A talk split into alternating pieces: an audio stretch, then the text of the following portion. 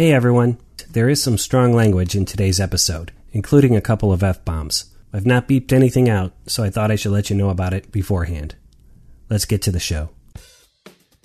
This is Season 1, Episode 8 Three Drinks at the Turn.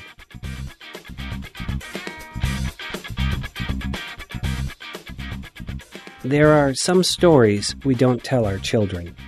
That sentence was the lead to a column I wrote in the late 1990s when I was a sports editor for a small daily paper in central Texas. The column was ostensibly about one of the local high school's baseball coach, who had been fired for what seemed to me to be pretty sketchy reasons. But I have found, over the years, when I'm sitting down to write something that I'm pretty sure is not going to be funny, I start with that sentence. Ultimately, it will be cut from the final piece, but there's something about it that just fires up the engine and gets the verbiage flowing for me. Today's essay is one such example. If you've been listening to the podcast all along, you might remember way back in episode zero when I said that while looking for a tight, short story to include in that episode, I had several attempts that grew and grew and grew beyond the scope of that introductory episode and became their own episodes. Today's story was one of those. It was something that I intended to be a very brief sharing of my experiences working as a caddy the summer of my 14th year. But it quickly grew into something else, something wild and untamed, tapping into some stuff that I think I shoved away 32 years ago and just stumbled upon again. It exploded to more than 5,000 words before I wrestled it back down to its final form. It's not a funny story that I share today, nor is it overly bleak. I don't know quite how to categorize it, except to say that it is one of those stories we do not tell our children. Let's get to it.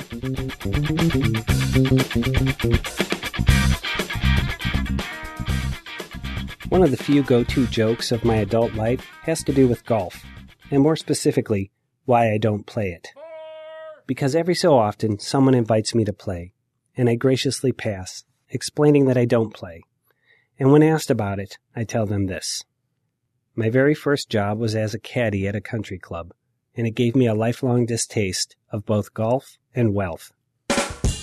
Now that I write it down, I can see that this is not a very good joke, although I probably have told it at least a hundred times. And each time, the joke seems to get a light chuckle. The kind of chuckle you offer up when something seems like it should be funny, but it's not really. Or, or it seems like there's something that the teller of the joke appears to be proud of, so you give up a chuckle just so you don't leave him or her hanging? The strongest suggestion lurking behind this joke is that the people I caddied for were assholes, and that is why I have a distaste for wealth, which really means, in this case, for wealthy people who play golf. And it occurs to me now that several of the people to whom I have said this joke were indeed wealthy, and had, in fact, just invited me to play golf. Have I mentioned how easily I can miss social cues? Or how I can't get out of my own way? But let me be clear. When I was 14 years old, I believed that the people for whom I caddied were indeed assholes. Huge assholes. I should note that at 14, I was really just beginning to work cursing into my vocabulary. I'm afraid I was a bit of a late bloomer with four letter words, but I remember clearly feeling that this application of the descriptor asshole was particularly well placed even though, had you pressed me at the time, I'd likely struggle to break it down to specific behaviors. And it certainly didn't help that I didn't much like golf and didn't want to be there working for them in the first place. I was there because my dad had decided that in addition to mowing neighborhood lawns, I needed a second job for the summer. And since I had a moped to get me to and from it, caddying would work just fine. I'm not even sure it was legal to employ 14 year olds in this manner in Ohio at that time because we were paid in cash at the end of each day. What my dad liked about the job is that it gave him a great reason to wake me up before 6 a.m. every day. Sometimes he used a trombone to do this. My dad didn't play the trombone, by the way. He just bought one at a garage sale for the express purpose of waking me up to make me go carry golf clubs for rich people. My dad, as you've heard throughout this season, was closing in on 50 when I was born, a World War II vet whose teenage years could not have been more opposite from my own. This basic dichotomy informed almost all of our interactions back in the day, and some even to this day. He retired when I was about 10, having worked for more than 30 years as a middle manager for a company whose primary business was mining iron ore for the steel trade. He concluded his career as both the automotive and domestic steel markets crashed in the late 1970s and early 1980s. It was a Monday in mid-September. They closed the steel mill down. 5,000 workers lost their jobs. It was a very stressful time for him and for his company, and he would return home from work just angry as hell. But about what? I did not know. I only knew that I better not be inside watching cartoons when he got home. I knew a little bit about my dad's bosses, things I would overhear him telling my mom. Some of his bosses he liked very well, but in the last few years before he retired, he had many that he did not like at all. One of the very few times I ever heard my dad curse, in fact, was about these men who were struggling to right the ship of a company whose market had vanished, whose world had been upended, and who didn't know the first goddamn thing they were supposed to do about it. And so instead, simply treated their underlings for shit. I'm not sure why my dad thought being a caddy would build my character. I do know that he was aware that some of these bosses about whom he had cursed were in fact members at the same country club, and about halfway through that summer, I found myself caddying for one of them. So I will say this about my dad's boss. He was no bigger an asshole than any of the other men I caddied for back then. And truth be told, I was a really shitty caddy. I was not into golf, which seemed like a colossal waste of time to me, and I was just a tad undersized, so that I struggled to carry the big bags. I always forgot to bring a towel, which you were supposed to bring so you could clean the ball and the club heads if they got muddy. These tasks I often ended up doing with the bottom of my caddy t-shirt, which I thought was an inventive solution, but which the club members viewed with some disdain. Their disdain often became outright anger when I lost sight of their balls, which I always did. I mixed up the clubs I was asked for, and when they asked distances to the pin, something we caddies were supposed to know no matter where we were on the course, I usually just made a number up. And if they gave me a wide eyed look, I knew the number I had guessed to be way, way off. But the thing that I was the very worst at, the thing that I struggle with to this day, was to tell them how great I thought their golf shots were, which was something else we were supposed to do in addition to cleaning their balls and wiping off their club heads. Great shot, sir, I would say. Amazing putt, sir, I offered. I grew fond of saying, right on, sir, because it was pretty nonspecific. And also, it made me feel like Peppermint Patty's friend Marcie when I said it. I tried very hard to master this business of praising golf shots. Honestly, I did. I tried every single time I went out. But the saying of these words felt so unnatural to me, so unapologetically bogus, that I hated myself every time I said them. And I wondered how my young life had brought me to a place of such turpitude. Didn't anyone else see the absurdity of a 14 year old non golfer offering up bullshit praise to a wealthy asshole who was spending his day playing, let's be honest here, an elitist game? No one?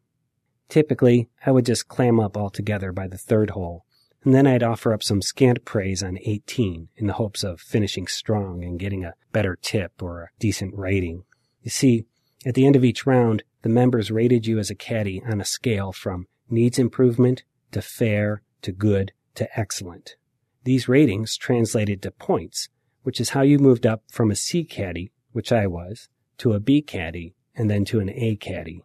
A round generally took three to four hours, depending on how long the members stopped to drink at the bar at the turn while you sat on a bench outside and waited. Since I was starting out, I got $8 for a round, plus tip. If I moved up to B caddy, I would get $9, and then 10 if I ever became an A caddy. A caddies were always the first to go out every morning and could usually get two or even three rounds in in a single day. They were often strong enough to carry two bags and double their money in doing so. B and C caddies usually got stuck waiting around in the caddy shack for a few hours before getting around. Yes, caddy shacks are a real thing, but that's where any similarity to the movie Caddyshack stops. Our shack was a brick outbuilding with no windows, the only light inside came from an old TV mounted in the corner. There was a basketball court in the yard behind it, where many caddies shot hoops while they waited. So, you had to arrive by 6 a.m., when there was usually a short meeting with the caddy master. Yes, that's also a thing. And then you could sit in the dark room and watch TV or play basketball on the hoop outside until you got a round. When you finished the round, the member gave you a chit, which had a number on it. Then you'd wait until the end of the day, when the cashier lady would walk over from the main clubhouse with a money tray, and you'd pass your chit through a small window to her, and she would look up the amount of your round and your tip and give you cash. Waiting around is what I remember most about that summer. Waiting to get a round, waiting through three drinks at the turn, waiting for the cashier lady, waiting to get paid, waiting to go home, waiting to grow up. One morning, shortly after I had caddied for my dad's boss, all of the caddies were gathered on the basketball court, while the caddy master told us that we were all terrible caddies and that we better get our caddy acts together. He then read off three names, the second of which was mine, and told us to step forward. Honestly, I was hoping this was going to be in recognition of having done a really great job or something. But, like my dad's teenage years and my own, the exact opposite was true. There are few social situations in my life that I have misread as badly as this one. The three of us had to turn and face the large group of other caddies, probably 30 of them gathered there, all with a weird, excited look in their eyes. The caddy master told everyone that we had gotten fair ratings for a recent round. Caddies all booed, some hissed, several swore blue streaks in my direction. And I didn't get it for a minute, because I figured, you know, fair meant fair. What's wrong with that? It's fair. But apparently, in one of those shitty unwritten rules you only learn by breaking, fair actually meant pretty bad. This became clear as the caddy master read some of the comments the members had left about the three of us. For mine, it said, has no idea of distance on the course. Also seemed very tired the entire round. More booze. Jesus, it was six in the morning. Why wouldn't I seem tired? The caddy master then told the three of us to hold our arms out straight to the sides and stand in a line, fingertip to fingertip. Then he turned to the crowd of caddies, who seemed awfully worked up by now, especially for six in the morning, and he said, Hang 'em up, boys. The other caddies approached us and began hanging their towels over our outstretched arms and getting in our faces and saying things like, You suck, and You suck ass, and once or twice something along the lines of, Lick my balls, you suck.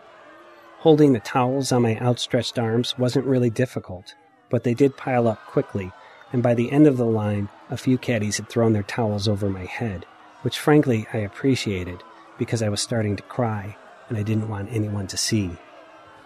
After all the caddies had hung their towels on us, the caddy master, a grown ass man, I should point out, the caddy master, told us to dance side to side. I assumed this was a joke, but no, he wasn't going to let it go. So the three of us kind of did side steps while we held up all these towels on our arms and we bumped into each other to the howls of laughter from the other caddies.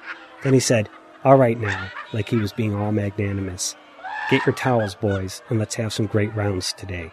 As the meeting broke up, I headed inside to the bathroom and sat in the stall for a few minutes. Then I splashed my face with water and pulled a chair to the darkest corner of the caddy shack and crossed my arms and waited to be called. And most of the caddies who came in either didn't notice me or did notice me and chose to look away.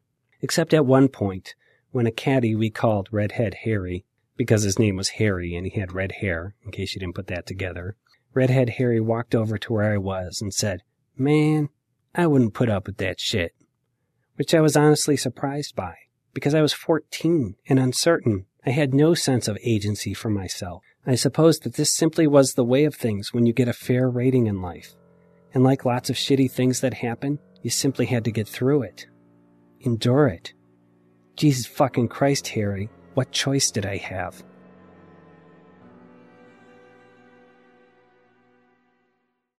I wasn't called for a round until mid afternoon, but at least I figured I'd be finishing up around the time the cashier lady usually showed up to pay us. Of this round, I only remember the member saying to me once, You're a quiet one, and me nodding in response. But I do remember getting back to the caddy shack. The cashier lady hadn't shown up yet, but the caddies were lining up already by the window. I got in line about ten caddies back and waited, and over the next few minutes, several more caddies finished their rounds and got in line behind me. When the lady finally came, caddies appeared out of every nook and cranny, clutching their chits, eager to get paid. As I stood there, two A caddies walked in, looked at the line, looked at me in recognition of the morning's events, and then cut into the line right in front of me. What are you doing? I asked. The line's back there. I didn't know who these kids were. One was short and thick, and one was tall and thin. And I guess, I guess I'm comfortable in saying that they talked with an edge that was unfamiliar in the suburb I was growing up in.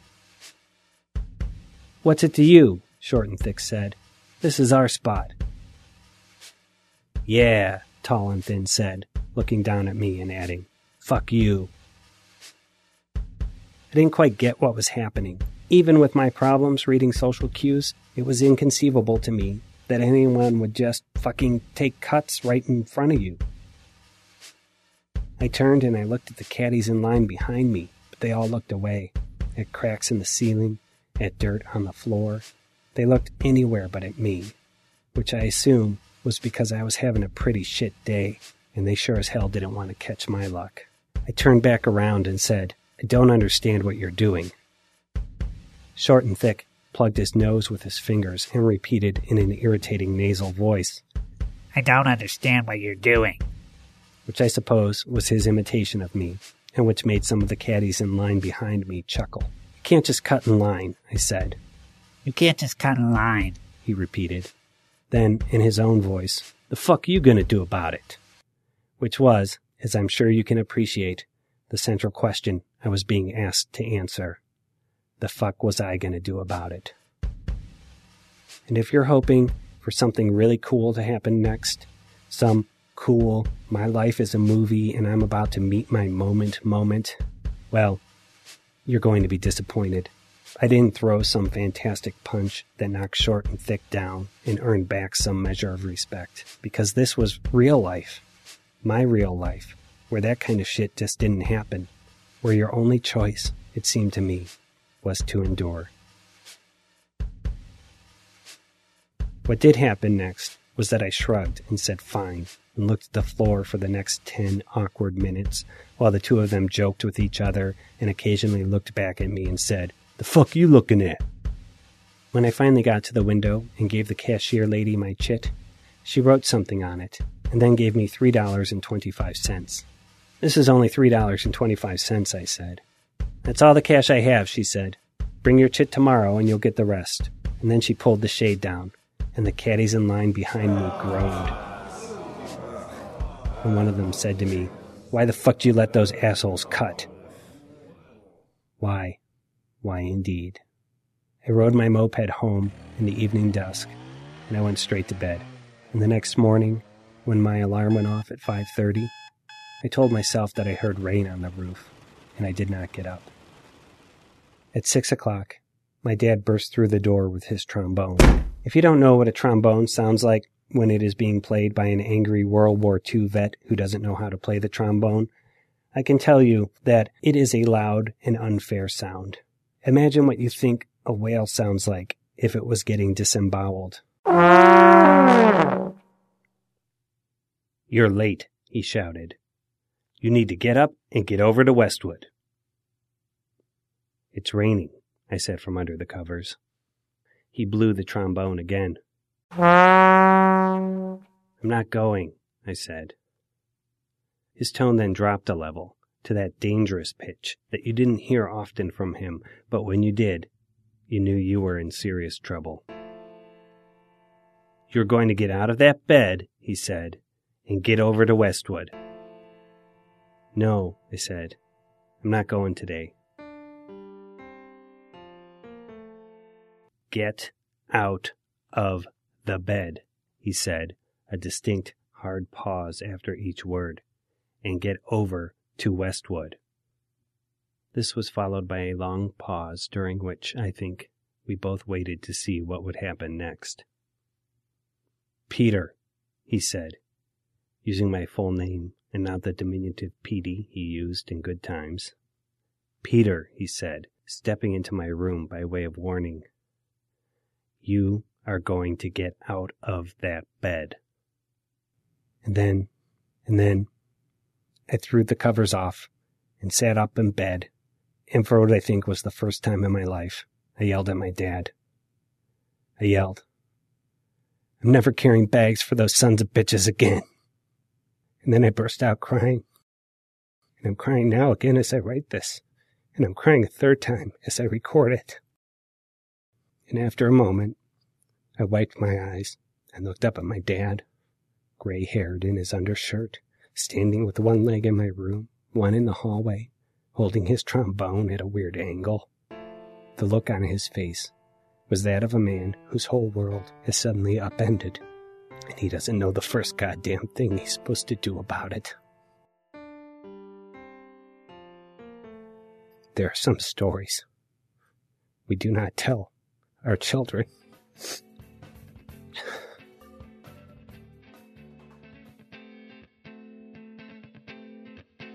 Thanks for listening, everyone. That was a tough one, I'm not going to lie. I was surprised by what I dug up when I was writing it. And I don't know if I landed it in the right place or not. I will say of this episode, uh, the people who sort of pre listen to my episodes before they go live, they had the most questions about this one. And I know I was getting pretty choked up there at the end, and their advice was to leave that in, to leave it raw. I hope it was the right thing to do. There's only two episodes left in season one, so again, if you are enjoying the show, please tell a friend or two about it. One of these two episodes is about crazy teacher stories. If you have a story about a crazy teacher you had, or a weird assignment, or just something odd that happened at school, head to PeteBrownSays.com, click submit, and you can record your story right there on that page and send it to me. It's all anonymous, and I'd really love to get your voices into the show. Until next time, good times, everyone.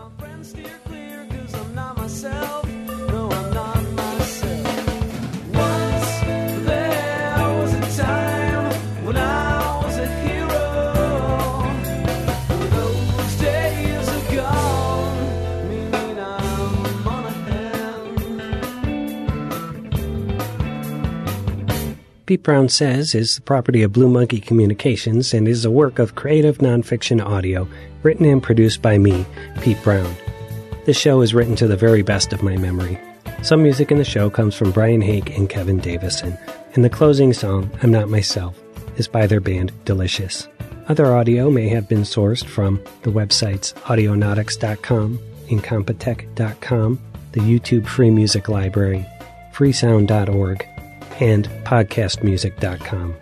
Most pieces are licensed under Creative Commons.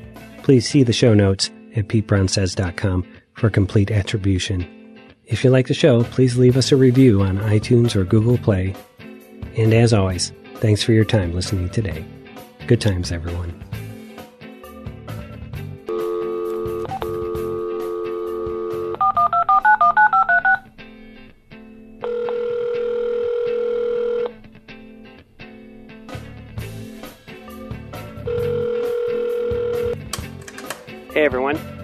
A story about crazy teachers. Do you have any crazy teacher stories? Head to PeteBrownSays.com, click submit, and send it in. Good times.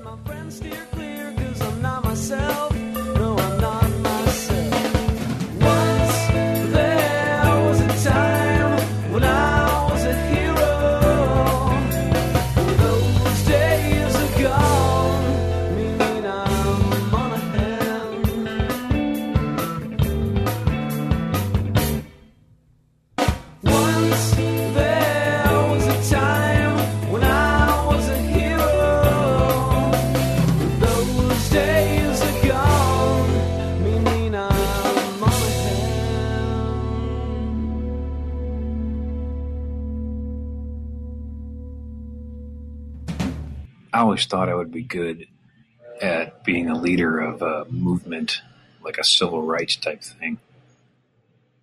But you have to like people, and people generally suck.